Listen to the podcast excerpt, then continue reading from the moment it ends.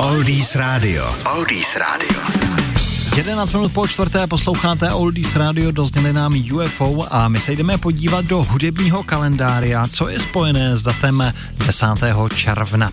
Tak třeba roku 1910 se narodil legendární bluesman Howlin' Wolf. V roce 58. Elvis Presley natočil hity Big Hang of Love anebo A Fool Such As I. V roce 66.